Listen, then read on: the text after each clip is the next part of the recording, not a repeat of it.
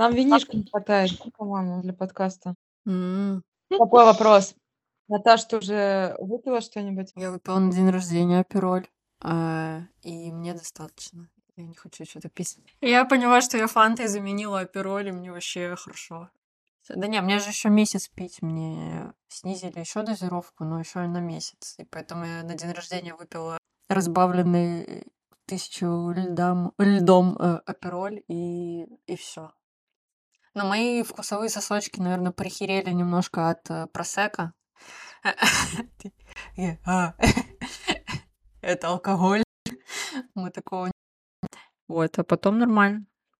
А как, э, как они, э, ну, то есть что-то изменилось в твоем поведении или что? Да не, ну просто я, я не пью алкоголь год, типа, я отвыкла от этого вкуса. Мне, типа, и так хорошо, я могу веселиться, развлекаться и расслабляться другими способами. Вот, а не знаю. Апероль вкусный был. Но мне Ну, это достаточно. экономно. На самом деле, да, не пить это очень экономно. Потому что когда я, я не пила пару месяцев вот там, перед Новым годом, и после Нового года там еще один месяц прям ощущалось, насколько больше денег остается в бюджете, когда ты не пьешь. Вот, это финансовая грамотность просто, и все. Всем привет, это подкаст «Без границ», он же No Borders. Сегодня, как обычно, Юля, Всем привет. Даша, Привет, привет. а, Наташа, то есть я, и у нас в гостях а, Тати. А, Hello. Кстати, у нас дизайнер, архитектор, и все подробности вы э, узнаете, послушав этот выпуск. Не забывайте там ставить лайки, подписываться и все такое. Да, лайки очень важны. Я вчера отдохнула, вообще замечательно. У меня прям воскресенье, воскресенье было. Я позавтра. Я, во-первых, проспала все на свете. Я встала без будильников 10 когда меня уже Кирилл такой, мы вообще-то бегать собирались в 8 утра. Я такая, сейчас сколько? Ну, пол десятого. Я такая, ну, надо покушать.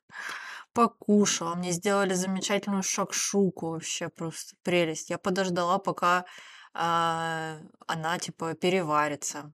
Вот, а вчера было очень э, жарко, и мы что-то, я такая, ну, пойдем бегать тогда вечером, потому что сейчас я уже не могу. Я просто отдавала десерты и поняла, что э, я уже потею, хотя- пройдя там 20 метров. Вот, я такая, ну, надо идти плавать, загорать.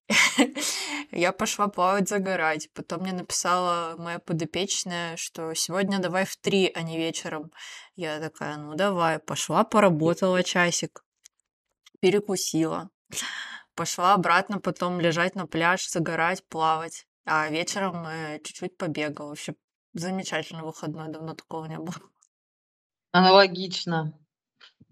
Мы вчера с Юлей тоже пошли на пляж. Ну, я просто пляжный отдых вообще, ну, как бы это две разные вещи для меня. Ну, в смысле, пляжный отдых и просто отдых. И тут, в общем, а, мы такие, о, у нас же осталось после вил еды дофига, мы такие, надо пикник, короче, устроить. И мы, короче, прям как настоящие пляжники, запихали еду, короче, взяли зонт вот так вот на перевес и пошли на пляж.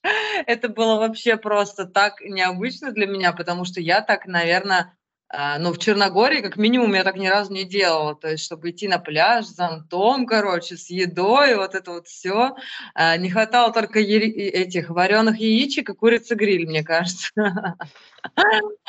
Вот. И это действительно, я такая, господи, неужели я отдыхаю? И, и неужели я сегодня ничего не сделала? Ну, я сделала какие-то там, да, минимальные эти штуки. Но потом мы поехали в Котор, еще погуляли, увидели миллион туристов, и это действительно такая, такой вайб м, туристического места словили, ну, по крайней мере, я точно. И словила как раз вот этот вот отдых, поддалась этому общему вайбу, и это было прекрасно. Сегодня не могу влиться в рабочий режим. Да, мне хочется еще один выходной полноценный прям, чтобы вообще ничего не делать. Но у нас э, план такой, чтобы привести себя в чувство, э, сделать так, чтобы было действительно два выходных. Суббота, воскресенье или, кстати, воскресенье, понедельник. Мне тоже нравится эта история, когда все уже работают. Понедельник день тяжелый, в него лучше отдыхать. У меня как-то был такой опыт. Воскресенье, понедельник. Был у меня опыт двух выходных в моей жизни. Когда Это ты было, отдыхала все-таки? было, было, да. И это было воскресенье, понедельник, и действительно в понедельник отдыхать очень прикольно, оказывается. А расскажи вообще про, про себя и про свою работу. Что за, что за каторга такая красивая? Ну, не всегда красиво, откровенно говоря. Но основная часть э, моей загрузки всегда, в принципе, это проектирование мультимедийных музеев и арт-пространства. И, в общем, на данный момент э, идет активное проектирование музея Ямальских железных дорог непосредственно в Ямале, вот, в Новом Уренгое. И есть это, поскольку работа с серьезными дядечками и тетечками, да, так скажем, и есть определенные сроки, есть определенные контрактные сроки, а, которые они-то со своей стороны очень любят нарушать, да, в вопросах согласования, например, а ты в вопросах исполнения не имеешь права их нарушать. И, следовательно, получается так, что все, допустим, в данном случае дедлайн случился от того, что полторы недели, ну, не полторы недели назад, где-то недели три-четыре назад а, они решили полностью поменять архитектуру помещения. Вот, следовательно, экстренно я все это перепридумывала вместе с историком, да, и полиграфистами. Следовательно, мы бегом это все делали в очередной раз, а, не спав, не ем, не едя, ничего такого. А, и отвезли на утверждение самому главному. Он только утвердил полторы недели, и у меня было вот сейчас полторы недели на то, чтобы сделать конструктив. То есть не просто красивые картиночки, да, с историческими какими-то подтвержденными фишками, обыгровками, да, а, история внутри архитектуры, так скажем, как будет идти, а именно из чего конструкции сделаны, как там металлокаркас пересекается и все такое. То есть полностью, полностью рабочую документацию. На нее у меня полторы недели, из них осталось три дня. Процент готовности 50%, и в следующие трое суток я планирую умирать. Почему такие дедлайны? Это э, специфика э, именно профессии? Слушай, или да. Это специфика профессии, потому что с любыми коллегами с любых частей мира, а, с кем бы я ни разговаривала, у всех похожие ситуации. То есть ты заключаешь контракт, у тебя есть определенные сроки. А, и может случиться так, что заказчик неожиданно решит все переиграть, и, следовательно, ты делаешь двойную работу. И получается, ты заходишь в этот дедлайн, да. Либо будет все достаточно гладко, четко и согласно срокам. А, но такое случается редко. Увеличивать сроки, в принципе, нереально по одной простой причине. Всегда найдутся те, так скажем, на рынке, кто будет согласен с этими сроками и сделает им за эти сроки, убиваясь также, но сделать за эти сроки, чтобы... И получается так, что из-за того, что есть определенный демпинг рынка, да, даже в этой специфике проектирования мультимедийных музеев, он тоже есть, а, есть несколько компаний, которые этим занимаются. И, следовательно, ты не ты диктуешь правила, к сожалению, да, а тебе диктуют правила. И ты под них либо подстраиваешься, как-то мимикрируешь, либо, либо сидишь без заказов. Все просто. Я, кстати, хотела спросить по поводу а, вот этой удаленности. У нас, кстати, э, мы посмотрели статистику. Ну, может быть, это э, случайность, может, нет, но людям было интересно послушать именно про иммиграцию, про то, кто как переехал и так далее. Вот у тебя работа, она а, на удаленке сейчас, да? Я правильно понимаю, что ты полностью ведешь на удаленно? Да. И то есть, э, ну, в твоей специфике, в твоей профессии это возможно, и а, насколько комфортно делать что-то удаленно или нужно присутствовать? Слушай, удаленность, удаленностью своей жизни и проектов я начала заниматься лет пять назад, откровенно говоря. То есть постепенно, постепенно, постепенно уходя от присутствия меня, потому что план переезда был давно. И понятное дело, что взять, уехать и мгновенно найти на, в новом месте работы, работу в новом месте, это, ну, из разряда фантастики. Всем прекрасно понимаю, если ты не IT-специалист, который, в принципе, может выбирать станы, хороший IT-специалист. А если ты не хороший IT-специалист, то тебе придется немножечко, так скажем, побегать, да. А иммиграция так сложный процесс, откровенно говоря, морально. Еще если на стартовом этапе бегать, это, ну, кукушечка может отлететь далеко. Ну, как, как по мне. Поэтому нужно было настроить свою работу так, чтобы ты уехал и продолжал работать, а, ну, с меньшими потерями какими-то моральными, да, в чем-то привычном, но просто удаленно. А потом еще был ковид, и это было благодать, потому что заказчики наконец-то поняли, что работать удаленно можно, потому что заказчикам всегда страшно, что если они тебя не видят, то, следственно, значит, что-то пойдет не так. Обязательно. Но ковид показал, что нет, все, все работает, все так. Да, и, следовательно, да, следственно, сейчас вообще это не проблема. Конечно же, конечно же, есть люди на местах, то есть есть там менеджеры проекта, которые ездят, э, с, опять-таки, со распечатанными проектами, с распечатанными договорами, э, ездят к заказчикам в разные концы России, если мы говорим про Россию, да, вот в Новую Уренгой, как бы, да, Ямал, вот, или там во Владивосток, в Калининград и так далее, и заключают так, договора, проводят э, физические конференции на, на, ну, по поводу проекта. Ну, так скажем, голос проекта – это всегда отдельно назначенный человек, и он должен, естественно, находиться в стране. Ну, или у тебя должна быть офигенная возможность летать постоянно в любую из стран, в которой ты будешь вести переговоры. А я в этом случае выступаю исполнителем, при придумываю, исполняю, делаю, и потом просто отдаю онлайн, так скажем, то, что нужно сделать мне. И, собственно, раньше тоже ездила сама, также по, по всем городам России. Эм, и теперь, ну, честно говоря, я не вижу разницы. Взять из архивов, э, пойти документацию менеджер проекта или же мне архитектору. Ну, то есть разницы никакой. Нет, разницы нет никакой, кто отфоткает материал условно. Ну, вообще никакой разницы.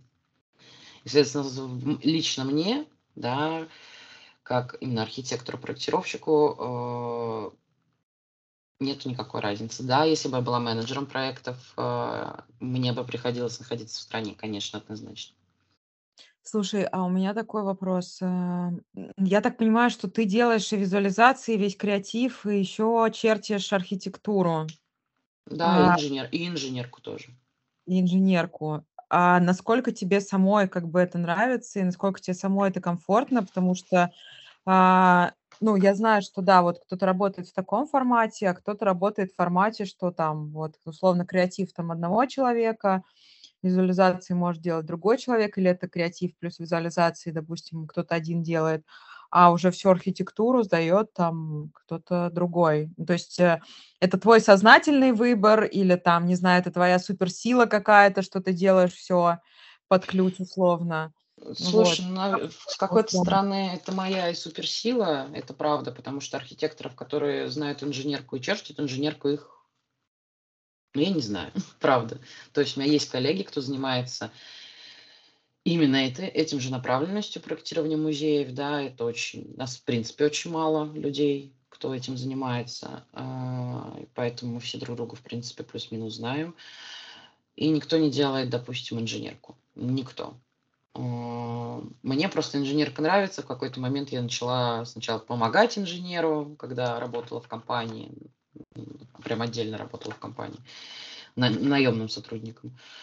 А потом как-то это перекочевало полностью ко мне, и в итоге это получается, да, все под ключ уходит мне. Но а, я не могу сказать, что это мне и не нравится, и тут как бы вот, тут вопрос такой, что мне это нравится, потому что каждый этап работы, он абсолютно разный, да, а, абсолютно самобытный и интересный, и мне все это очень нравится делать но на это нужно время. Вот в основном затык в то, что это время, которого обычно нет, и, конечно, устаешь именно от этого в большей степени, от отсутствия времени.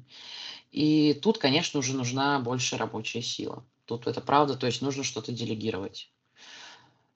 А, если мы говорим про э, интерьеры обычные, то есть квартирные, там домов и так далее, здесь это не сложно, то есть у меня есть кому делегировать те же самые визуализации. Я знаю, как просто сделать ТЗ, чтобы визуализатор меня понял, например, да, там, или знаю, кому отдать рабочку а, и так далее. или комплектацию ту же самую. А, а вот что касается музейного проектирования, то я даже с трудом представляю, как можно объяснить э, визуализаторам то, что я имею в виду. И при этом то, э, тут точно приходится делать самой. Инженерка, да, инженерку можно отдавать, но тут, тут вопрос скорее командной большой работы, потому что инженер-проектировщик тоже должен понимать, что это за конструкция, как она крутится, вертится, что в нее интегрировано и так далее. И если этого инженера нет с начала проекта, то очень сложно его потом тоже внедрить. И есть ну, ряд... Я не во всех проектах выступаю еще инженер, вообще не во всех. А, да, вот в данном, к сожалению, так получилось, что я выступаю, потому что инженер с которым мы сотрудничали, он отбыл за границу тоже, и, следовательно, пока ну, не, не было возможности у него присоединиться на начальных этапах к этому проекту. И слава богу, ты сказал, что он отбыл за границу, я уже подумала, отбыл на тот свет, извините. Нет, слава богу, нет. Потому что дальнейшие проекты как-то не очень. Хотелось бы от какой-то из частей отказаться, а поскольку от визуализации в данном Э, направлении отказаться лично мне почти нереально, то, конечно, это будет инженерка, которую я очень люблю. Вот как раз ее колупать я очень люблю, могу сидеть часами. Хотя я настолько тупела от количества работы, как бы странно это не звучало, просто мозг уже э, не особо функционирует, э, в большей степени даже деградирует э, от постоянной однотипной работы. И мне очень, я поняла, вот э, сегодня, садясь в 8 утра в очередной раз за работу, я поняла, что я очень медленная стала, потому что я просто туплю. Вот прямо в каких-то базовых моментах я просто сижу, смотрю в экран и такая, о, кнопочка, тык-тык, ой, не туда, ой, а куда, ой, а сюда, ладно. И вот так вот это растягивается, я сама себе в итоге копаю могилу в плане ну, времени. Да. Вот так это и работает на самом деле. Мозг на то и как бы он должен отдыхать, чтобы потом продуктивнее работать, как бы, ну, чтобы отдохнула, потом э, сделала на больше энергии с большим удовольствием. Вот. Я, конечно, прям хочу к этому режиму прийти. Вот уже сказала, да, что выходные нужно делать прям. Вот. А у тебя, получается, выходных нету и между проектами, и отдыха, или как? Зачастую, да. А у тебя Зачастую пересекаются нет. проекты? М? Проекты пересекаются или нет? Конечно, ну, обычно в параллели у меня там, например, один музей, это большая работа, да, и большие пространства, там и по 3-4 квартиры. Капец, просто капец, зачем? Так получается, я не знаю, я так работаю последние лет 10, и как-то так получается. Это очень порочный, порочный круг, из которого я просто это очень реально сложно выйти. Вот, у меня, кстати, тоже у меня личный, наверное, вопрос. Как э, ты живешь, я так понимаю, постоянно в таком системе вечного дедлайна, близкого дедлайна, вот, и э, как это давит, э, в принципе, на психику или наоборот, может быть, ее как-то стимулирует, как мышцу, да, то есть и ты, наоборот, более продуктивная, или что ты делаешь, чтобы не сойти с ума, я не знаю. Слушай, нет, чтобы не сойти с ума, то понятно, ты просто все-таки в один прекрасный момент ты берешь, забиваешь, забиваешь и берешь те самые два выходных, в которых ты ничего не делаешь. ты просто лежишь, смотришь какой-нибудь э, тупой фильм, э, желательно тупой, обязательно, вернее тупой, потому что умное что-то прям не стоит э, смотреть. И, собственно, просто ешь, пьешь, э, вечером винишко, выходишь. Э, в Черногории с этим немножко попроще. Ты выходишь на красивую набережную, берешь себе оперольчик, винишко, э, заказываешь какую-нибудь рыбку и и так расслабляешься, да. А когда жила в России, то с этим было немножко проблематичней. И на самом деле, потому что выходить в основном в грязный э, серый Питер не очень-то хотелось. И, следовательно, ты просто лежал и смотрел какие-то программы. Или там, не знаю, «Привет, беременна в 16» вообще отлично заходила, девчонки. Пацанки. Пацанки вообще. Четыре свадьбы. а четыре свадьбы это уже черногорский э, вайп, вот Наташа знает. Э, меня спасали четыре свадьбы очень сильно, да. То есть, когда я брала себе выходной, я просто ложилась в кровать и врубала на ютубчике четыре свадьбы. Очень, очень прекрасно. И мотивирует работать дальше, когда ты смотришь на половину персонажей. А, слушай, я знаю, что, точнее, мы все знаем, что у тебя здесь была свадьба. Да. Расскажи немножко про нее, насколько это дороже, дешевле, чем в России было бы. Ну, понятно, там еще какие-то юридические моменты наверняка. Вот интересно, расскажи. Ну да, но юри- юридический момент э, в России, я не знаю, сколько это стоит, просто потому что в России запрещены а, нетрадиционные свадьбы, назовем их так. А, честно говоря, мы не знали, что в Черногории регистрируют однополое партнерство, и это было большим удивлением, когда мы приехали сюда. И занялись этим вопросом Сейчас, если кто-то будет подкаст вдруг слушать, и кому-то будет это интересно, можете обращаться, устроим вам свадьбу быстро, без проблем. Вот. Э, так получилось, что с первого же часа пребывания в Черногории я познакомилась с нужными людьми. Вот. Часа? И... Где, а? в аэропорту познакомились? А, прям в аэропорту человек, который нас встречал, да. А, и человек, который живет здесь 16 лет и дружит, э, прям дружит со всеми мосточарками города Будвы. Вот, и, следовательно, я просто скинула фотки документов а, мосточарам, они все перевели сами, все сделали и просто спросили, куда и когда им приезжать вместе с переводчиком. А это что, для чего нужно было? Подать ну, документы? Ну, э, и подать документы, Регистратор, и да? просто регистратор. Мессачар – это регистратор, ну, как в ЗАГСе, работник ЗАГСа. Ну, вот. Она же регистрирует, там, или он, Герцог Нови, например, там мужик, по-моему, один есть. Вот. Она же, или он должен выехать, ну, или ты должен прийти в ЗАГС вместе с переводчиком судебным, да, потому что мы являемся гражданами других, других стран, и мы обязаны здесь э, с переводчиком церемонию проводить. И, собственно, все. Я не помню, мы заплатили что-то в районе там 600 евро за все переводы всех документов, за выездную церемонию.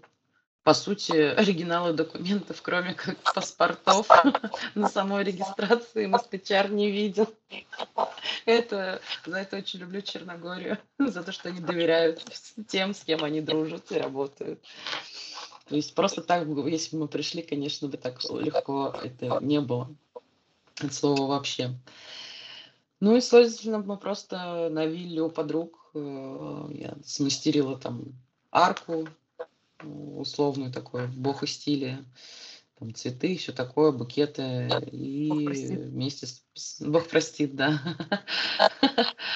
В стиле Бог, простит, Бог простит, сделали небольшую свадьбу с ну, выездной церемонией. Это было очень мило, очень душевно, и Теперь мы обладатели сертификата, который нам помог здесь, э, ну, лично мне получить э, ВНЖ по воссоединению. И в дальнейшем, то есть при переезде в любую страну, ну, за исключением России, Казахстана, понимаем, Грузии, да, Турции, а, Арабских Эмиратов и так далее, э, и подобных стран, спокойно по воссоединению. То есть, условно, жена у меня открывает ИП, поскольку у нее есть официальный контракт с Англией, она имеет на это право в Европе спокойно, без зазрения совести, от, и, и открывают ей, как русской, поскольку у нее есть контракт с Англией, э, открывать ИП, а я уже как это просто прис, присасываюсь по воссоединению благодаря этому замечательному сертификату, который дала нам Черногория.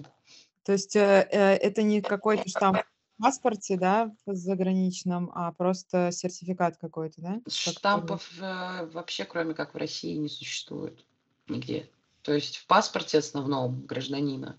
Вообще за границей э, паспорт, вот классический паспорт, это, там, не знаю, паспорт гражданина Португалии возьмем, да, это красивый очень документ, который тебе нужен только при пересечении границы с неевросоюзных стран.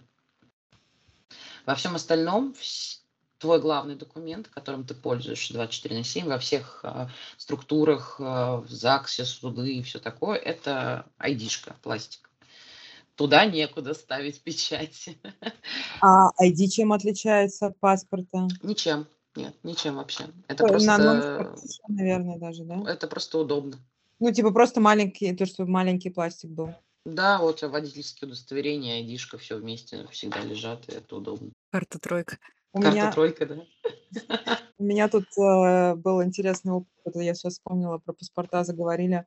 Я возвращалась как раз сейчас, э, когда из России сюда обратно прилетала. У меня была пересадка в Стамбуле, а в Стамбуле аэропорт, в аэропорту есть э, бесплатный Wi-Fi, который действует там, ну, либо через терминал ты можешь получить, либо там через телефон мобильный. Я, значит, что-то подключила мобильный телефон, все, короче, оказалось, что всего лишь час дается бесплатного Wi-Fi, который закончился просто моментально, я вообще не заметила, ничего не успела сделать. Вот, а потом я ходила и делала себе, продлевала этот Wi-Fi через э, этот э, терминал, и оказалось, что можно сделать через э, загранпаспорт, потом через ВНЖ я сделала, и потом я вспомнила, что у меня еще один загран есть. Я дополнительно себе три часа, короче, Wi-Fi добавила, подумала, как прикольно иметь ВНЖ. Но в, в- в Стамбульском аэропорту мы проворачивали ту же схему. Поэтому понимаю, о чем ты говоришь. Лайфхак, запоминайте. На самом Ну, деле, мне кажется, благодаря туркишам у меня появилась машина. Очень нелогичная взаимосвязь, но э, тоже мы, когда сюда ехали, тоже считали стоимость на собаку. Собака в один конец стоила 70 тысяч рублей. Но у меня чуть побольше, чем у Юли собака. И да, и она примерно так. И мы такие, блин, ну, наверное, дешевле купить какую-нибудь старую машину и доехать, э, чем э, туда и обратно на самолете везти собаку и там быть без машины, и, в общем, как-то все это впустую. А тут у нас машина будет. Вот таким образом, видимо, так и нужно было. Спасибо Turkish Airlines. Ну, За мою а- Toyota RAV4 96 Спасибо Ту- Turkish Airlines за то, что нельзя перевести в принципе ни за какие деньги нашу собаку. Вот, и мы заплатили всего лишь 500 э, евро за перевозку Москва непосредственно до Брата, прямо к подъезду. Вот, мы заплатили. Сейчас вроде как дороже, то, что это было в самом начале, как только началась война, это было 500 евро. Вообще не А Какие были, парились. какие были еще сложности, помимо собаки, вот с переездом, ну, я не знаю, может быть, что-то, или наоборот, э, какие легкости, ну, это, я не знаю, так можно сказать. А, слушай, на самом деле мы рванули как? Э, Так получилось, что до этого мы ездили в большой отпуск э, перед началом войны, ну, незадолго. И мы что-то у нас были накопленные евро на такие, знаешь, всегда НЗшные такие. Ну, не будем менять, возьмем уже то, что есть, наличка. Ну, потом, если что, поменяем обратно в заначку евро. Но, как вы понимаете, мы не успели это сделать, а деньги из заначки евро были израсходованы на путешествие до этого. И у нас было что-то из разряда там, 1400 наличкой. а, И еще были рубли. Рублей, конечно, было достаточно много. А, Я все, что увидела, арендовала там на две недели, пока работали карты, билеты, а, вот там, не знаю, за этот, э, предоплату за перевозку собаки, а, какие там предоплату, з- ну не предоплату, а оплату за справки для собаки и так далее. Ну, все рублями максимально. И то, что осталось от рублей, я успела перевести в евро маме. Мама у меня живет э, в Словении, на ее славянскую карту у нас совпадают фамилии, как бы пока ее карте, да, и на тот момент еще можно было свифтом отправить первые две недели э, деньги родственникам. И мы отправили еще там тысячи две евро. Собственно, вот эти три с половиной, там, три четыреста, три с половиной, это и все, что у нас было, когда мы переезжали сюда. Вот. А жена у меня нашла работу вот как раз в Англии, получила контракт, и очень большое им спасибо за то, что ребята пошли э, вошли в наше положение, они выдали ей аванс, на что мы, собственно, и э, сняли в долгосрок э, квартиру. Квартиру, конечно, мы урвали очень хорошо. э, Она достаточно большая, просто светленькая, там, без э, каких-то балканских шиков, как любят обычно делать здесь. Вот. Наташа показывает ручками свои желтые стены, оранжевые, простите. Вот.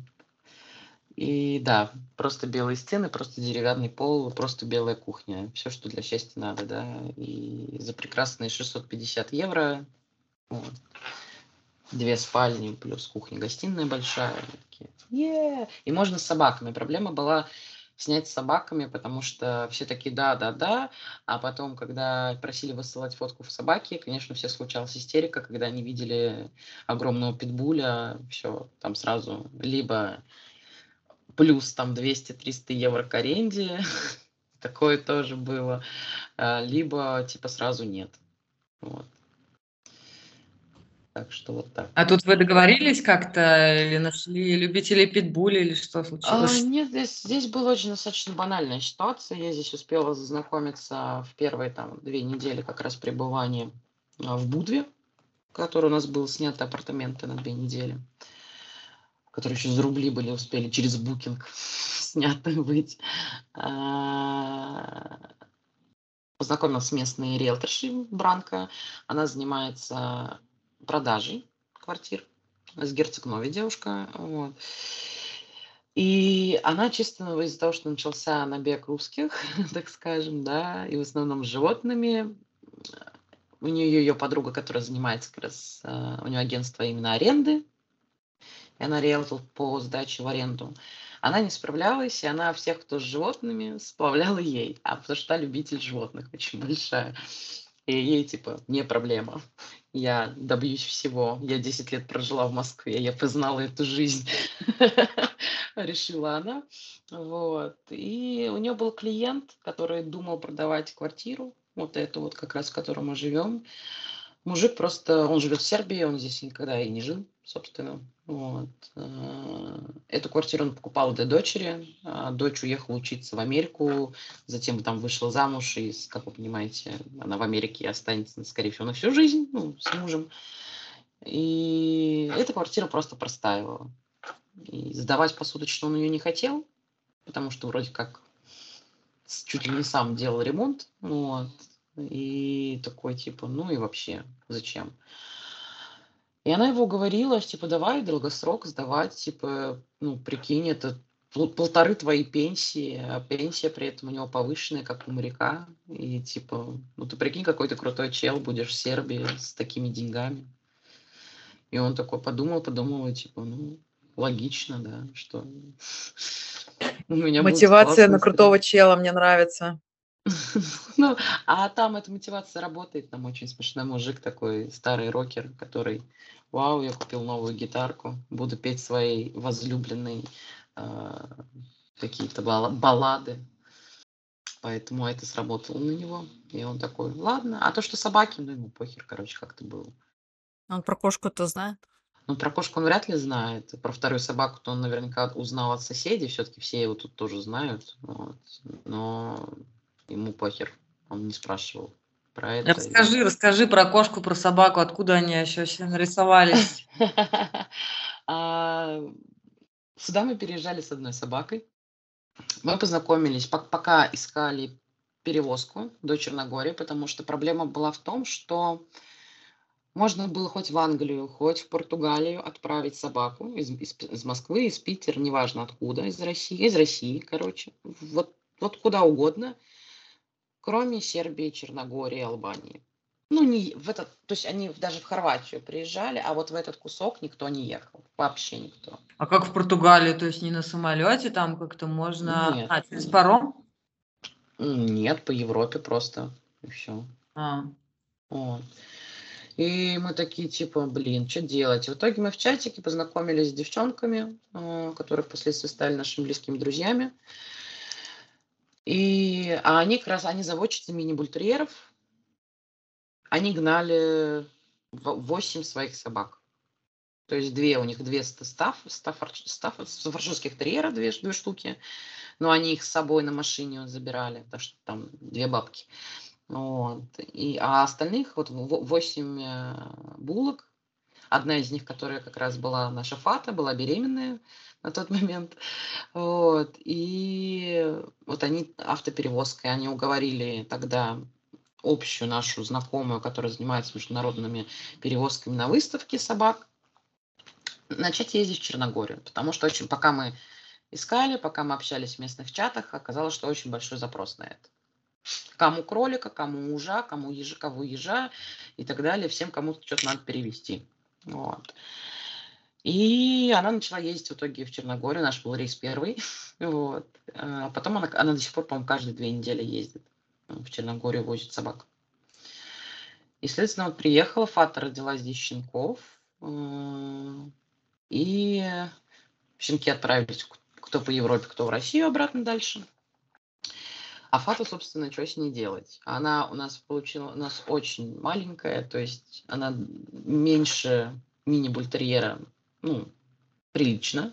И, следовательно, вторые роды делать ей было бы не очень правильно, потому что это могло бы немножко попортить породу. А там девочки очень за породу прям радеют, там у них американские чемпионы, единственные в России, кстати, кто, кого Америка допускает до своих выставок и так далее. По Европе чемпионы, все такое, и вот, ну, не хотелось бы, короче, портить породу, они такие, да вы вроде хотели булку, забирайте. Мы такие, да, конечно, мы ее заберем. Вот, и мы забрали вот эту собаку. А кошка, мы гуляли с большим как раз псом, с питбулем, под дождем, под ливнем. И из-за машины выбежало маленькое, очень маленькое глазастое существо размером с ладошку. И побежала к хамону, к этой большой собаке. Мы такие, ни хрена ты отчаянная вообще. Ну, то есть она реально бежала знакомиться, играться. Мы немножко охренели, типа, потому что, естественно, все его боятся. И такая, и запрыгнула, мы с Дашкой гуляли, с моей женой, и он запрыгнул на Дашку и давай мурчать. И мы такие, и стоит Даша в ладошках, у нее вот этот вот котеночек. У котеночка только глаза, у Даши тоже только глаза. И все это все под ливнем, очень драматично. И все они на меня стоят, смотрят. Я такая, ну, понятно. Я говорю, что, несите в дом. Пойдем сейчас за лотком и кормом. Пойдемте чай пить. Самый прикол, что мы тогда жили у Тати, и мы с Кириллом были в отъезде. Кирилл в Турции, я в Португалии, и, и мы такие... Э, нам приходит сообщение, что «А мы еще кошку завели». И я такая, это прикол или что? Ну, типа, нет, вот. Но Пипа удивительно легкий способ э, оказаться у вас дома, залезть просто кому-нибудь из вас на ручки тихонечко и смотреть большими глазами.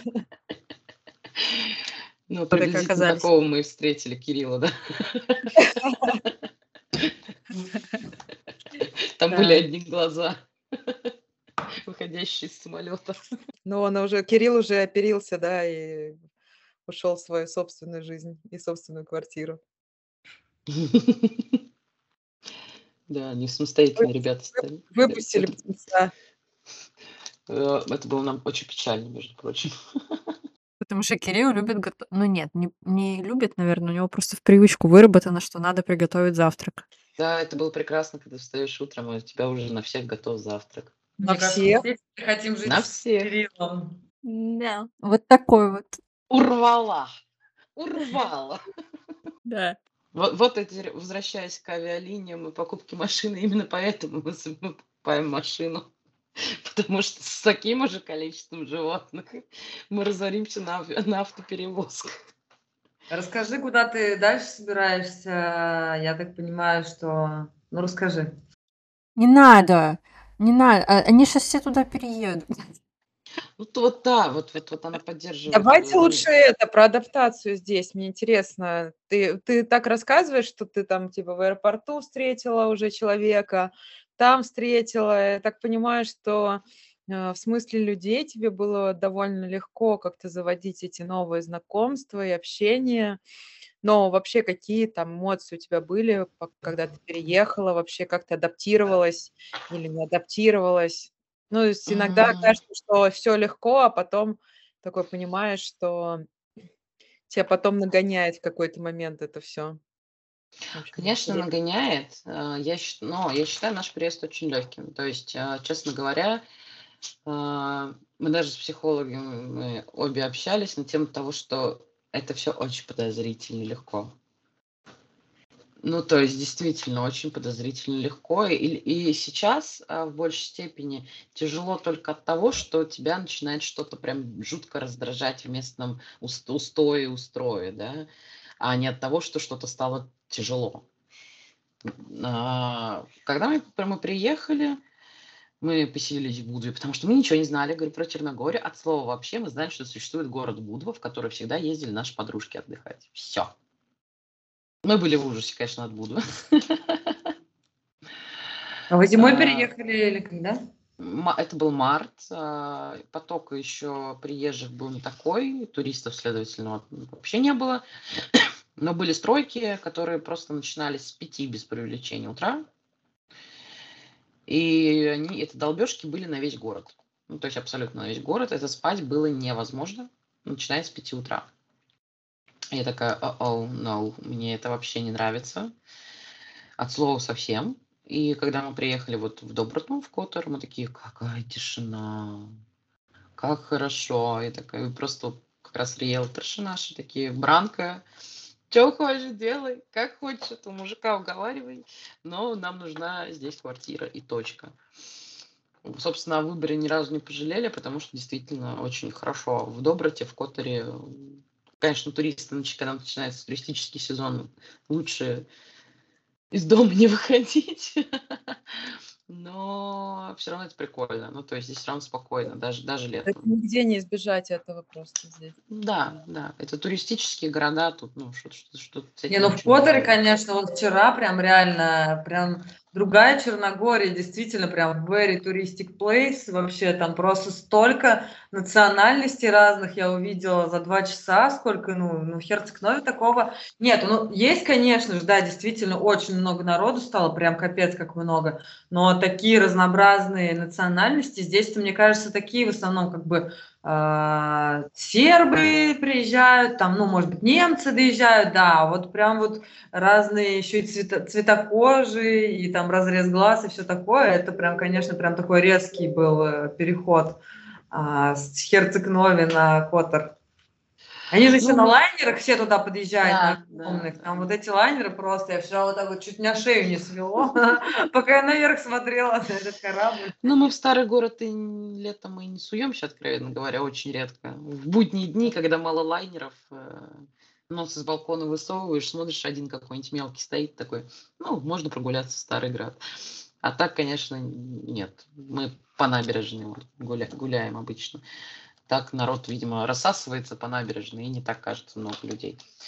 Что касается ну, сло- сложностей, поэтому не было. В плане адаптации, ну, п- не поэтому, господи, а в принципе не было, потому что мы приехали, пока мы отходили морально от того стресса, который, в который мы сами себя загнали, на дум скроллили и все остальное, да, вот эти три недели, пока мы, ну, как началась война, и три недели мы были в России, мы просто выдохнули условно и, и нашли квартиру, приняли собаку, и, собственно, сразу у нас началось общение с девчонками, с которыми, говорю, мы списывались о перевозке собак. Вот, мы с ними встретились, э, в Порту Монтенегро они тогда жили. Вот, и классно там потусили, и началась наша дружба. То есть у нас, по сути, сразу образовалась какая-то компашка. Вот. а, Следом так получалось, что у меня перебирались ряд знакомых. Вот. э, Потом у нас переехали Кирилл с Наташей, нам точно скучно не было. Вот. И то есть постоянно, постоянно какой-то приток людей. То есть у меня приехали, переехали ребята, которые из моего вообще родного города, да. А, Просто писали, с которыми мы не общались 15 лет. Мы там из старой-старой древней компании, там, начала университетской жизни там и так далее. И как-то каким-то образом вот обзавелась э, большим количеством знакомых и друзей. У них там тоже какие-то же свои друзья, знакомые здесь есть. И так вот ты пересекаешься, пересекаешься. Но и перед Новым годом, перед Новым годом вроде это было, как раз наткнулось на сообщество ноубордера, и через, через это сообщество уже наверное, тоже огромное количество знакомых появилось с кем с кем Кстати, Татья, одна из первых просто в первом потоке э, зашла к нам в No Borders, с самых истоков, можно сказать, поддерживала нас своим присутствием и вообще, потому что на какой-то момент мы думали, блин, а может быть все и не получится, и вообще, вот, и действительно прикольно, что были девчонки, которые а, ну, не верили, может быть, а которым было, может быть, интересно на наши мероприятия ходить и нашли какие-то совместные знакомства дальше и так далее. Расскажи, у тебя есть же кто-то из, из комьюнити, с кем ты общаешься или нету? Как вообще? Не, есть, есть те, с кем я общаюсь из комьюнити, конечно, есть. И а, либо, либо э, люди, с которыми вы в итоге обмениваетесь нужными какими-то связями тоже, знакомствами. То есть это как помощь, и это причем происходит вне сообщества уже, то есть я имею в виду. Но это прикольно, то есть, да. Ну, ну, внутри сообщества тоже, допустим, наша замечательная Валерия, это вообще моя любовь, которая проводит дегустации вин и все такое. Очень, очень классная девушка. И ну, это, это тоже поддерживает, то есть такие, такие сообщества и, естественно, поддерживают, особенно это мне, мне будет легко везде. То есть я могу, у меня, наверное, процентов 60 вообще знакомств произошло в караоке. Здесь, то есть я иду одна в караоке. Когда мы дойдем до караоке, господи. Я могу хоть каждую неделю ходить. Ну, нет, вру, не каждую. Но хотела бы. А, то есть я могу пойти одна в караоке, знакомиться там с толпой людей и, следовательно, как-то с ними общаться, взаимодействовать уже вне караоке. Классно, значит, ты легко, как это, социальный человек, интроверт или как это назвать? Как ты себя, к кому ты себя относишь? Я не интроверт, экстраверт. Все, это я не знаю. Э, ну, по всем параметрам я на самом деле, ну, по психологическим там, тестам и так далее, я интроверт. А, но там есть какие-то подкатегории, можно сказать, я экстравертный интроверт, или как там это можно назвать. Амбиверт. Да, да, да, да, да, спасибо. Наташа у нас в этом более умная и начитанная. Поэтому, ну, у меня никогда не было проблем с э, тем, чтобы найти компанию где угодно в любой части мира. Потому что в основном, с кем я не поговорю, кто в эмиграции, э, всех именно проблема в том, что нет ну, чего-то привычного, мало знакомств, все там, а в чатиках какие-то все странные, ну вот этих, вот знаете, общегородских там или релокационных, они все какие-то, блин, странные, друг на друга вечно гонят, там еще что-нибудь. Ну, короче, вот такая фигня, с ни с кем не встретишься, там не пообщаешься. А мне в этом плане просто... Ну, мне кажется, про знакомство, вот, допустим, я считаю себя там довольно легко тоже человеком, который легко коммуницирует, с кем-то общается но я поняла, что вопрос даже не, не всегда только вот именно в этом, чтобы начать какое-то общение, а в том, чтобы уметь его как-то продолжать тоже, там, не знаю, как-то эм, там, поддерживать, писать, там, звонить или договариваться про какие-то встречи, как-то вместе досуг проводить. А, мне кажется, что а, в Черногории. Классно, что много очень открытых людей, они готовы общаться, но мне кажется, как будто бы немногие умеют именно вот, э, хотя кто как, но Слушай, э, мне есть, скорее всего, этому объяснение, как я разговаривала тоже с несколькими ребятами на эту тему, что люди просто боятся открываться, потому что все, ну, больше, большое количество этих людей поедут куда-то дальше. И типа люди боятся заводить э, прям какие-то близкие отношения с людьми э, доверительные, потому что типа будет больно это опять терять, как это мы почти все потеряли, уезжая из России, да. Тут, видимо, с какой стороны посмотреть. Я, например, благодарна очень э, этим потерям, которые у нас произошли из-за уезда из России, да, тем, что ты ну, лично я, вернее, научилась э, очень быстро принимать близко людей, то есть без напыления, без всего вот этого, которое мы обычно проходим в обычной ситуации, не миграционной, да, то есть там знакомство, пару раз сходить, там выпить, там, не знаю, вина. Букетный период. Да, в конфетно-букетный период, перед тем, как вы начинаете друг другу хоть как-то там открываться, рассказывать какие-то там близкие, сокровенные вещи. Здесь же, ну, сейчас э, я придерживаюсь такой политики, что я пытаюсь быть сразу максимально открыта. И, ну, и так получается, что люди именно такие же рядом, ну, попадаются мне. И ты вот эту максимальную открытость друг на друга сливаешь, по-другому я не назову, да, и даже если люди уезжают, ты типа такой, блин, клево. Ну, то есть клево, что ты так легко принял и легко отпустил. Это как будто бы такой более продленный эффект э, этого, соседа по купе, или как это называется? Пассаж, пассажир или как? Синдром, Понятно, наверное, да. слышали такой штуке, когда э, люди незнакомые люди, едущие в одном поезде, ну, в одном купе, типа, больше открываются друг другу и больше рассказывают сокровенному, чем друзьям, с которыми дружат по 10 лет. И здесь получается такая же история, только ваше купе едет э, от Калининграда до Владивостока туда-сюда несколько месяцев.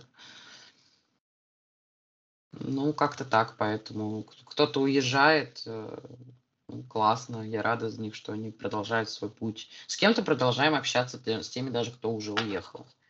То есть созваниваться, списываться. Там. У нас там есть э, пару девчонок, с которыми у нас по субботам в 12.00 мы списываемся, рассказываем, кого что произошло за неделю, и, собственно, опять на неделю пропадаем. Ну, то есть, вот потому что так удобно. Вы именно в это время, именно в этом месте там, и так далее. Прикольно.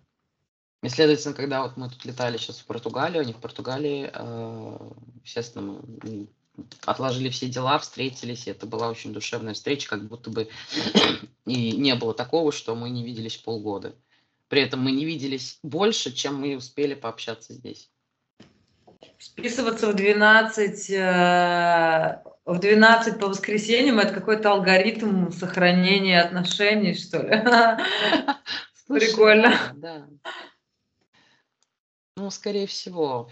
Потому, ну, а, почему единственное ску- скучаешь, очень тяжело, но это, а, наверное, кстати, вот этот алгоритм отношений, он тоже от боязни, что ты просрешь какие-то классные, какое-то классное отношение, да, потому что в большинстве своем сейчас, вот, ну, лично у меня ситуация такая, что со своими друзьями, с которыми я дружила последние лет там, 10-15, очень близко, очень близко. Мы с ними не общаемся почти вообще. Потому что людям очень сложно э, перевести свое общение, как ну, просто банальное объяснение онлайн. Ну, прям вот, ну, мы не общались никогда онлайн, это правда. То есть за эти 10 лет единственный наш онлайн был, это максимум в общем там чатике WhatsApp написать ну, сегодня в пять, короче, идем бухать, условно, или там встречаемся у того-то, того-то на квартире. Вот. Все. Все. Даже, даже там обсуждение подарка, это было, там, созвонился, а лучше встретился, обсудил, кому что дарить, там, сюрприз какой-то и так далее. То есть мы были антицифровые в этом, в этом плане. И, следовательно, ну, как я предполагаю, людям очень тяжело перейти в онлайн.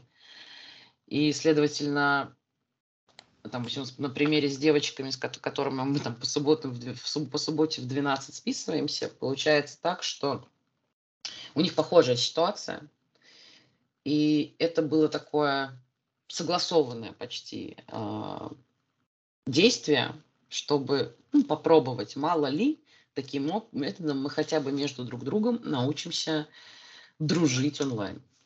Ну, это действительно тяжело, мне кажется, особенно когда условно кто-то один отвалился, да, а остальные все рядом остались, вроде как ничего и не изменилось. У меня такая же история на самом деле вот э, ну, я тоже жила в разных городах, и у меня тоже остались разные компании в разных городах, и мне нравится, что они, когда собираются все вместе, иногда мне звонят э, по видеосвязи, ставят меня на стол, короче, ну и все вместе мы сидим, это так э, мило вообще, я говорю, спасибо, что вы не завели без меня других чатиков, или там, не знаю, ну звоните, там, это просто очень мило так, и действительно это, ну, помогает э, сохранить эти отношения. Ну, дело не в том, что обязательно нужно сохранить эти отношения. Действительно хочется как бы продолжать общение. Понятно, что оно уже не такого качества, но да, это тяжело общение в онлайне. Ну, возможно, это правда тяжело. Просто говорю, я, я помню с детства еще, когда не было никаких чатов, э, кроме Аськи и так далее, когда одна фотография грузилась по часу, когда еще интернет был через телефон, и он орал, когда к нему подключаешься. Да. Как-то получалось через э, всякие форумы, они были. Ты знакомился с людьми по интересам из разных городов. Кто-то писал в там, журнал «Все звезды», познакомлюсь, там адрес э, свой А по почтовый. MTV этот Да, э, ну это смс-чат А или кто-нибудь сидел в чате Галактика? Я что-то сейчас только вспомнила такую хрень. Нет. Это типа как тоже были какие-то маленькие аватары, и там такое сверху была переписка в чате, и ты мог перелетать в другие комнаты. Это, это наверное, прототип метавселенной какой-то. был. Блин, нифига, что я открыла. Ящик Пандоры. достала из, чер- из чертогов разума. Это как Ага. вчера Юля вспоминала каких-то там, э, кого... Мы вчера шли, ржали что-то, она такая, мы тут ходили в Киру Пластинину. Я такая, господи, Кира Пластина! Я не знаю, кнопочный телефон, я не знаю, что это в голове сразу там, потом еще что-то. А потом на обратном пути. Да, прикиньте, а потом на обратном пути мы слушали «Фабрику звезд», короче, сборник вообще просто. Улетели куда-то реально в прошлое. Андрей Пластинина. забыл.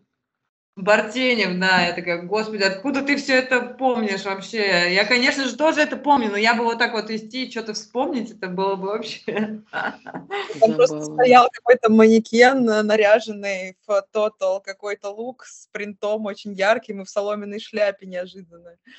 И он мне напомнил Андрея Бартенева. В Старом Граде. Вот. И, следовательно, интернет-знакомства появлялись уже тогда, когда ты отправлял свою одну фотографию, которая у тебя была отцифрована из пс- с пленочного фотоаппарата. Вот. Ты ее отправлял, и вы переписывались электронными письмами.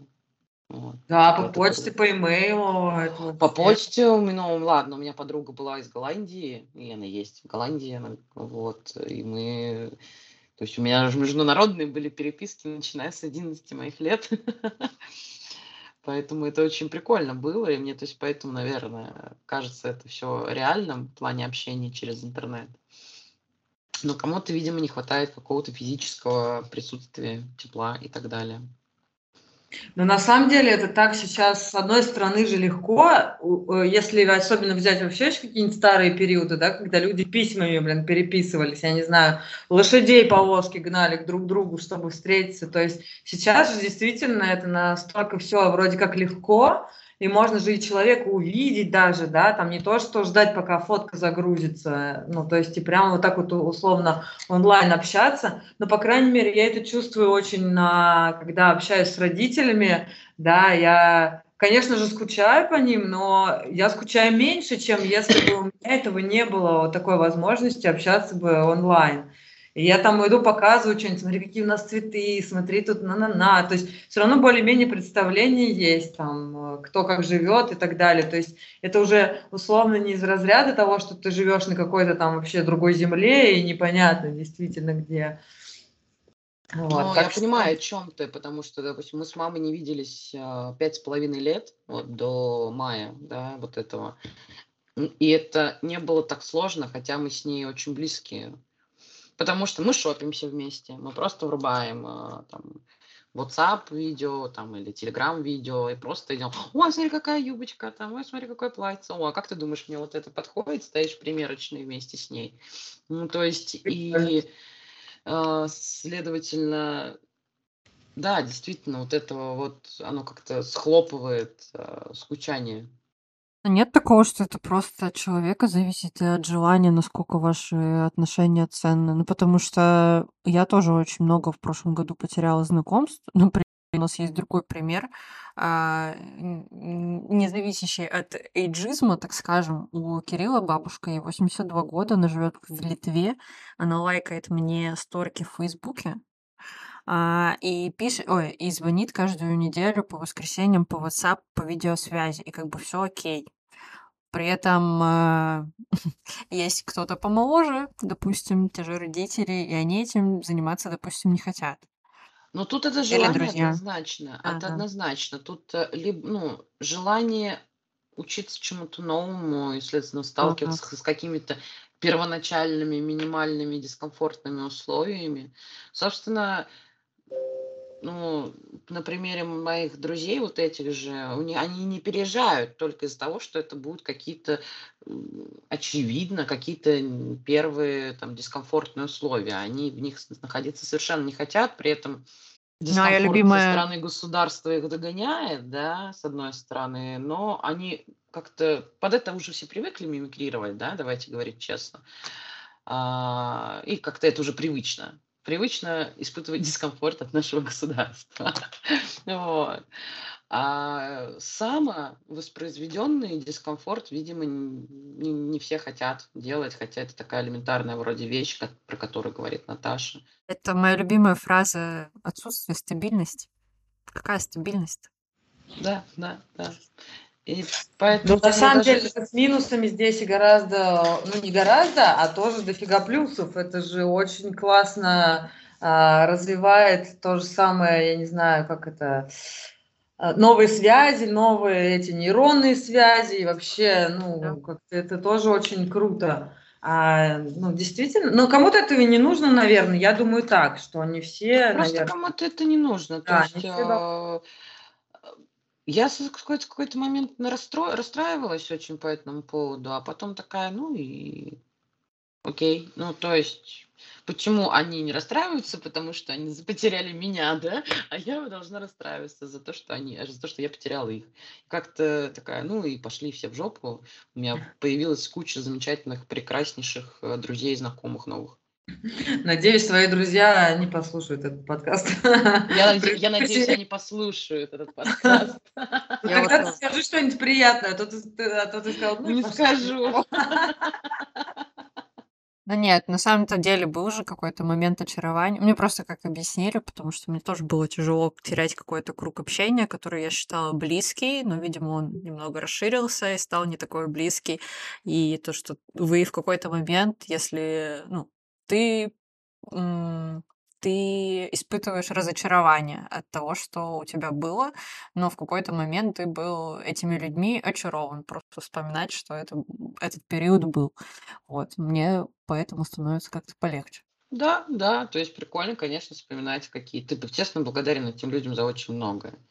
И никто не говорит, что типа это надо забыть там и так далее. Нет, это просто говорят о том, что фа- факт того, что если люди не хотят общаться с тобой, ну, ты как? ну, вот- вот.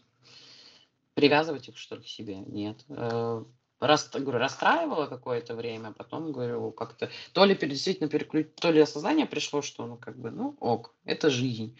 Вот. э, То ли от того, что действительно появилось большое количество очень интересных людей, которые очень с тобой а, даже если у них разные мнения на какие-то бытовые вещи, то общая картина у нас у всех, в принципе, собравшихся и сейчас даже, да, а, а, в этом разговоре, да, а, у нас одинаковое мнение о ситуациях, ну, плюс-минус, об общей ситуации, как мы все, собственно, здесь и оказались, плюс-минус, что происходит в мире, плюс-минус и так далее. А с друзьями, которые остались там, у нас начало настолько разниться еще и мнение и видение на ситуации, прям кардинально, что скорее всего, даже оставаясь там, у нас бы прекратилось общение. И то есть я до этого вот как дошла вот внутри себя, и у меня исчезло это сожаление. Типа клево, мы клево провели там 10-15 лет вместе, но дальше наши пути разошлись, и эта жизнь, это нормально. Как-то так. И я обозвелась здесь, наоборот, пузырем, который меня поддерживает в моих мыслях. А, я это подумала, что быти- бытие определяет сознание, и сознание определяет бытие. Это все-таки важные, да, моменты, которые действительно, ну, могут разделять людей. А я хотела сказать, что я заметила, что у меня с друзьями, ну, у меня разные вообще ситуации. С кем-то мы продолжаем общаться много, с кем-то меньше, с кем-то уже как бы у меня общение вышло на такой уровень, что мы, в принципе, уже ощущаем, что мы как будто бы всегда в онлайне общались. вот сейчас я была в России, и они такие типа, о, ты, оказывается, все-таки существуешь, ну, как, как физическое тело какое-то, потому что там мы там, с кем-то общаемся еще вот э, там именно голосовыми, допустим, аудиосообщениями, и тут э, ты без картинки а, привыкаешь вообще к другому ритму и другому формату общения. Это тоже забавно. У меня просто э, до переезда сюда я жила в Сочи, и я переехала туда из Москвы, и у меня там было очень мало друзей. И с большинством мы как раз перешли в онлайн-формат, то есть это не только с Черногории именно началось, и уже какое-то время это все продолжалось. Вот, поэтому, может быть, тоже где-то было просто сохранить это общение, потому что оно уже как-то настроилось на этот формат. Вот, но я заметила, что вот в чем в чем разница, и вот э, продолжить эту фразу как раз «бытие определяет сознание», у меня многие друзья начинают рассуждать, ну, кто там относятся к политике или к тому, что сейчас происходит плюс-минус так же, как я, они начинают рассуждать э, с точки зрения, а, почему я остался. И mm-hmm. ну, то есть каждому человеку важно свой выбор подкрепить. И вот в этом как бы точка наша немножечко расходится, но мы вот сейчас тоже встретились и проговорили это, и было бы забавно именно это заметить. То есть там у меня есть подруга, которая говорит, вот а, вот это вот там, не знаю, там, там какие-нибудь землетрясения, там, там что-то еще, нигде не безопасно, нигде тебе не, нет спасения. Типа вот хорошо, что я все-таки пока не переехала, но когда-нибудь, наверное, я там перееду. И, в общем, все факты подгоняются вот под эту картину мира. А я такая наоборот, у вас там законы принимаются новые, там то происходит, то происходит. Как хорошо, что я уехала. Вот. И это любопытно, что действительно мозг э, и вот э, необходимость, возможно, оправдать, но потому что это все равно действительно какая-то жертва или какие-то потери, которые ты должен э, не просто так, типа, ты это сделал ни с того, ни с сего, а какие-то доказательства, какое, какое-то дополнение к силе того, что ты сделал. А, в общем, забавно было это наблюдать. Я, в принципе, люблю. Ну, это да, это стра- страх смены какой-то, и страх э, отсутствия комфорта элементарно даже в том же самом общении.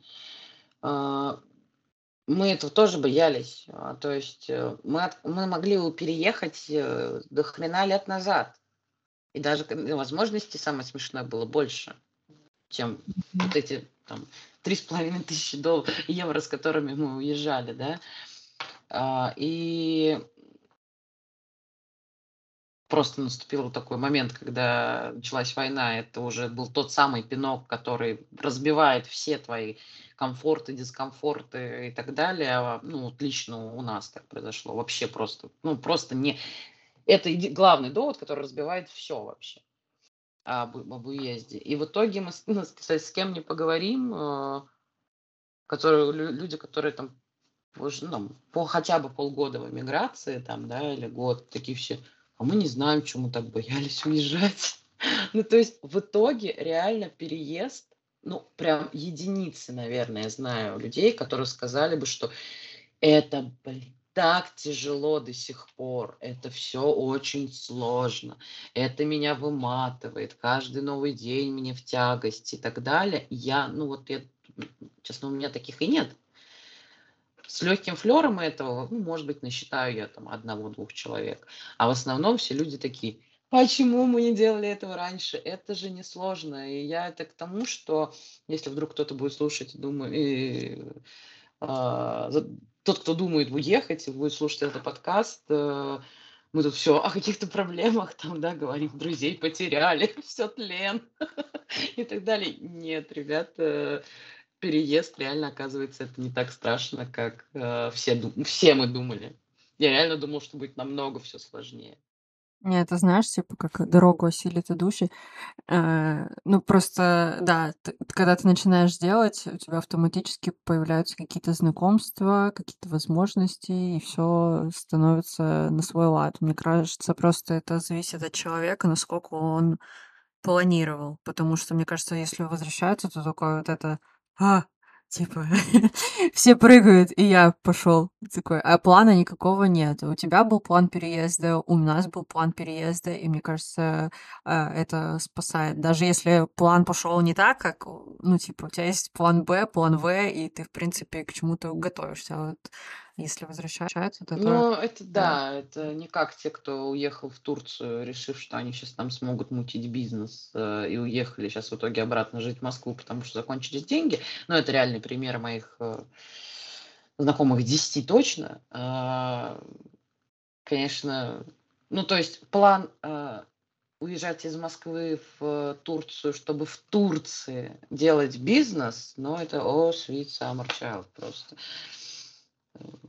как бы иди попробуй элементарно в Черногории, в Старый Град впендюрить свой бизнес среди турков. Я на тебя посмотрю, как бы, ну это как бы что, как, как вообще ты в Турции планируешь делать бизнес среди турков? Типа все, ну то есть насколько отсутствие плана вообще может быть в голове, удивительно. Но это же логично, что у тебя ничего не получится. Ну это один на тысячу, возможно, как, как что-то как-то сработает, но и то вряд ли один на тысячу. А, поэтому, ну да, тут я согласна. Конечно, должен быть какой-то план.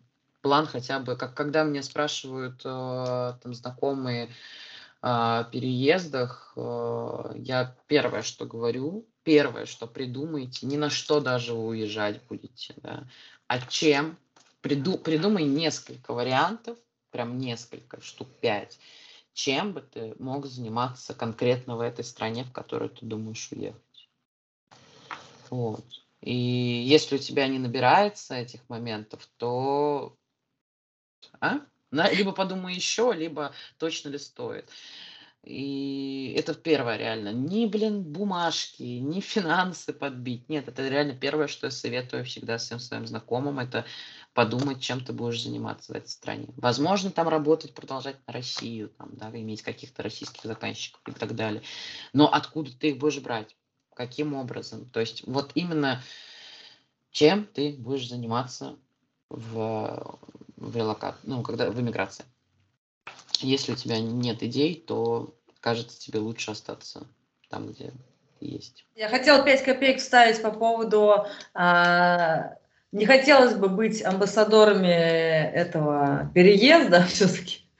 Потому что действительно, ну, есть люди, которые там остались, им действительно это важно и нужно, у кого-то действительно есть там какие-то связи, которые не хочется рушить, и их тоже можно понять. И, во-вторых, если вся Россия переедет, нам будет очень с вами не это, не сладко. Поэтому мы, конечно, всех встретим и всех там раздадим рекомендации, как жениться, как сделать там э, ВНЖ и так далее. Вот. Но оставаться там это тоже ничего страшного. Ну вот, э, поэтому я говорю, что вот, ну, правда, на этом, я не знаю, почему это, разговариваю с очень многими, кто хотел переехать, но не переехал, а, кто переехал, а, кто переехал и уехал обратно это очень простой вопрос. То есть, если ты хочешь уехать в миграцию, придумай пять дел, которыми ты мог бы зарабатывать себе на жизнь в, конкретно, в конкретной стране. Если у тебя пяти пунктов не набирается, либо подумай еще, либо подумай, а нужна ли тебе миграция. Да, да. И чаще всего после того, как человек посидит, подумает, он понимает, что иммиграция, кажется, немножко не про него. Кто-то, конечно, пошел там чему-то учиться. И одна знакомая у меня пошла э, отучилась на лэшмейкера и на бровмейкера. потому что русские мастера действительно нужны абсолютно везде, и там в дальнейшую страну, в которую она хочет уехать, с этим действительно очень большая проблема, и она будет там явно, не будет там без работы, это сто процентов. Да и чаще всего еще на самом деле многие какими-то иллюзиями иногда живут на самом деле, что там, где-то там гораздо лучше, чем здесь, здесь сейчас. Конечно же, в каких-то моментах действительно там лучше, да, и это касается политической ситуации. А иногда действительно и бывает намного сложнее, чем в России, особенно если, как ты правильно говоришь, нечем заняться и не, поня- не понять, как себя как пазл в это вставить, то, конечно, блин, люди сталкиваются с огромными сложностями, и, в принципе, как бы жизнь не в кайф. Кажется, что где-то будешь там да, лежать да. на море, пить джус, но... Но нет. не так, да. Если у вас нет возможности уехать в Америку, в которой можно найти, мне кажется, любую работу, и она будет оплачиваться, ты, в принципе, будешь жить очень хорошо, если ты будешь работать, в принципе, то с Европой, конечно, так не работает. С Европой, правда, так не работает. То есть работать, я не знаю, там э, аниматором в детском э, его, бассейне э, за 4000 баксов ты не будешь. Это не Америка. Опять повторяюсь. А в Америку уезжать это очень большие деньги. Очень. Вот, поэтому, да, иллюзий на эту тему строить не нужно. Если ты знаешь, чем ты будешь зарабатывать или, или предполагаешь, что да. Ну и все забывают, что есть замечательные профессии, прикладные. И если в России у нас очень часто к ним относятся очень снисходительно, то в Европе это действительно необходимая профессия. То есть тот же сантехник, тот же электрик, тот же мастер по маникюру, парикмахер точно найдет себе работу. Это правда. Вот, я уже такая сижу, блин, да, с, там, с супер высшими образов... образованиями, там, и не одними, там, и так далее. И если я сейчас ринусь, такая вся красотка, э, на европейский рынок, мне такие, давай, до свидания, скажут, ты кто, девочка, вообще, что тебе надо, нам такое не надо. Можешь трубы чинить и сантехнику ремонтировать? Ну, это я... Подумай еще. Нет. Но на самом деле это как смех, смех смехом, а я реально хочу потом с дальнейшей релокацией заниматься чем-то прикладным и на этом зарабатывать деньги. А что бы ты, что бы ты делала? Планов ну, гру, какая-то куча, начиная от собственной гончарки и курсов гончарных до там, открытия той же самой кафешки, где бы я могла бы делать авторские коктейли и не знаю, завтраки. Так назови ее Пикара обязательно. Кафана. И можешь продавать эти коктейли спокойно за 20 евро, мы поняли. Мы просто вчера увидели э, за 20 евро пиво или коктейль там был, что это просто... Вы в Нитрикс сходили? Походу. Нитрикс, Нитрикс этот бар, да. А, ну да, ну да. Ну, это просто что? Мы там потратили кучу бабла, когда приезжали родственники, и мы такие, а, попить пиво за 100 евро, спасибо. Это ваша дорогая жизнь. Это вообще что-то не для нас пока. Нам хватило смелости оттуда уйти. Там, там неадекватные какие-то цены, это правда. Поэтому Лучше ходить в другое местечко и расскажу, где есть неплохие коктейли и недорого в Старом Граде. Вот это еще один минус иммиграции, так что. Да, да, конечно, конечно, в таких Будьте готовы, что магазины по воскресеньям не работают. А, что еще? Какие минусы? Нет самоката, Яндекс Еды, и вот это вот все. Ну, есть. Есть Глова. Глова. Ну, до меня Глова не доезжает, например. А, ну, тогда Так что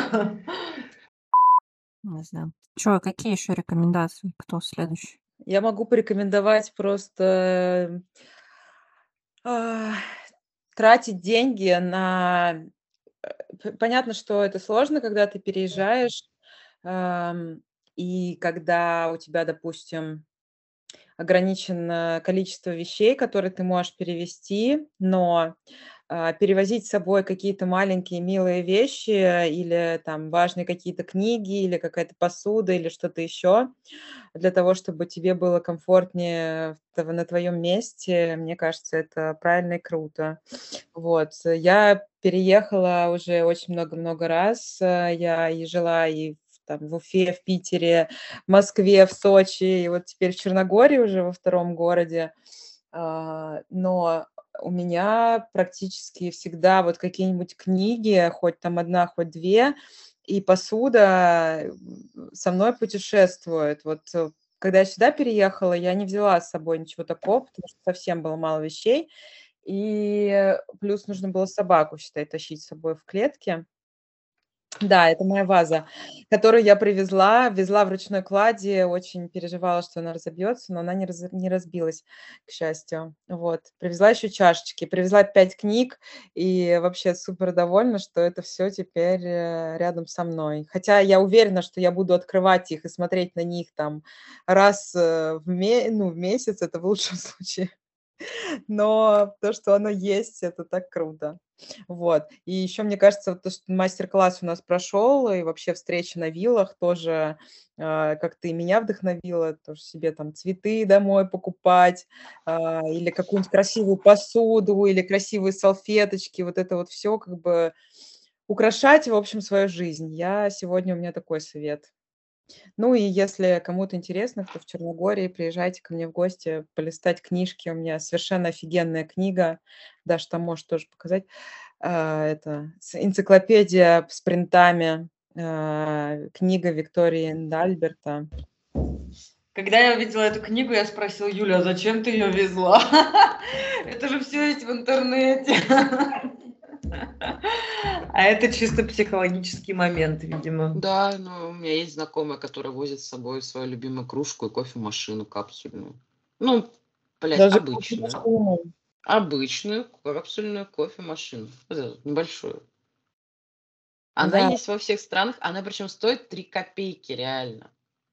Но это вот из ее дома, ее кофемашина, и она ее с собой возит. Ну, потому мы просто сегодня еще говорили много про переезд, делать, не делать, но если вы делаете, все-таки надумаете, то подумайте и про эти тоже вещи. Не только где зарабатывать, но и что самое приятненькое с собой захватить, чтобы себя порадовать. Это правда, это правда. Я тоже я недавно э, от подружки привезла короче, почта отправила на мне две коробки по 15 килограмм. Там тоже были книжки русские и колонки, которые у нас стояли. И у меня сейчас муж очень счастлив, потому что у нас нормальный звук и типа что-то родное. Вот. А из такого, что я вожу, я вожу с собой, блин, открытки, которые мне дарили. Э, открытки и, и фотки. У меня просто там такая стопочка. И я такая... На холодильнике у меня все висят эти фотки с фотобудок. Там тоже какие-то странные, сратые открытки, которые мне всегда на все праздники дарит моя подруга с одного магазина. Мне это тоже очень ценно. Вот. Так, мой совет. А, я сейчас очень сильно разбираюсь э, с валидацией и для меня это прям такой тяжелый этап. Это одна из, э, один из этапов коммуникации. Вот. И так как я хожу на групповую терапию, так скажем, э, у нас там было задание отвалидировать э, двух персонажей из фильма. И этот фильм я хочу посоветовать, наверное, как можно больше посмотреть как, чтобы его увидели как можно больше. Он называется Too Close на английском, либо на русском «Слишком близко». Вот. А, я ревела. Там три серии. А, мы смотрели вместе с мужем. А, и это вот реально очень классная история смотреть с близкими людьми, потому что мы часто не замечаем их э, чувств, их желаний, их потребностей и что может быть там какой-то причиной ваших каких-то ссор либо недопониманий и насколько важно замечать э, потребности других людей. Это, кстати, к предыдущему выпуску нашему э, про потребности. Вот это прям вообще, я не знаю, меня размотало, я держалась до последнего. Я вообще не люблю фильмах, но на третьей серии я просто вот это вот все. Там еще очень такая история, которая меня зацепила. Я разбирала ее вместе с группой, получается, но я не была готова Я не хотела изначально смотреть этот фильм, и какие-то куски как раз вот на групповой сессии нам сказали, нужно провалидировать. И я просто сижу, и меня разматывает, и я такая, блин, что делать? Но, короче, в, в эту сторону все равно надо идти, и с людьми коммуницировать, и близких валидировать, вот. А что такое А, и валидировать? смотри, а, возможно, у тебя в окружении есть люди, а, которым нужна поддержка, а у тебя, скорее всего, есть какие-то друзья, но ты не знаешь, как э, сопереживать.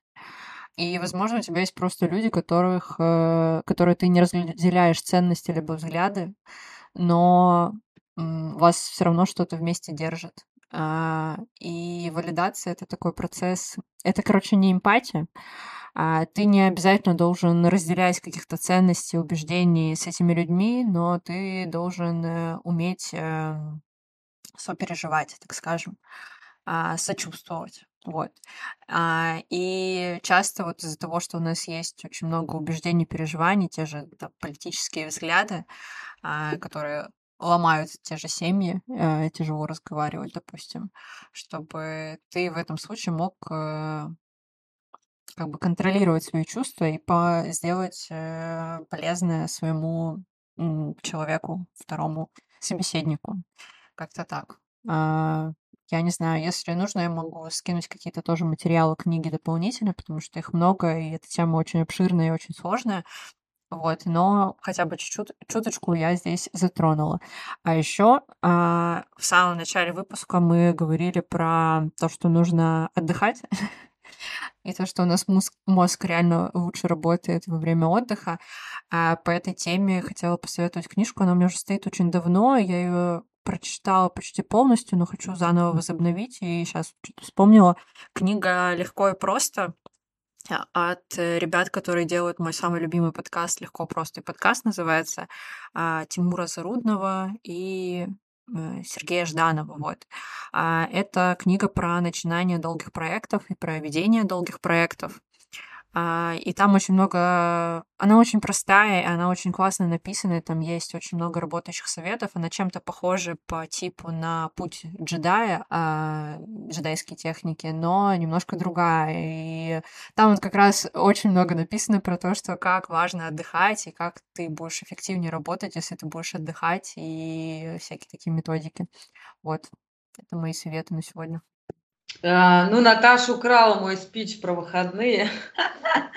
Но я на самом деле ничего не хотела сказать. Я ничего не хотела сказать такого сверхъестественного. И у меня нет никаких, э, к сожалению, методик и рекомендаций на эту тему. Хочется действительно сказать просто, ребята, отдыхайте. Отдыхайте, ребята. Все. Я очень под впечатлением действительно от воскресенья, потому что но особенно, когда мы еще смотрим а, чужие там инстаграмы и так далее, своих друзей, кажется, что все как-то умеют отдыхать, и все вроде как и только и делают иногда, кажется, что отдыхают, да, вот, а ты как проклятый сидишь и работаешь, несмотря на то, что ты живешь на море, хотя со стороны, может быть, тоже так кажется, что мы там постоянно отдыхаем и так далее, вот. Но суть в том, что действительно важно отдыхать и уметь себе это позволять, даже несмотря на то, что ты занимаешься каким-то любимым делом. Примеру, я не хожу ни на какую-то нелюбимую работу, да, и делаю, в принципе, то, что мне нравится.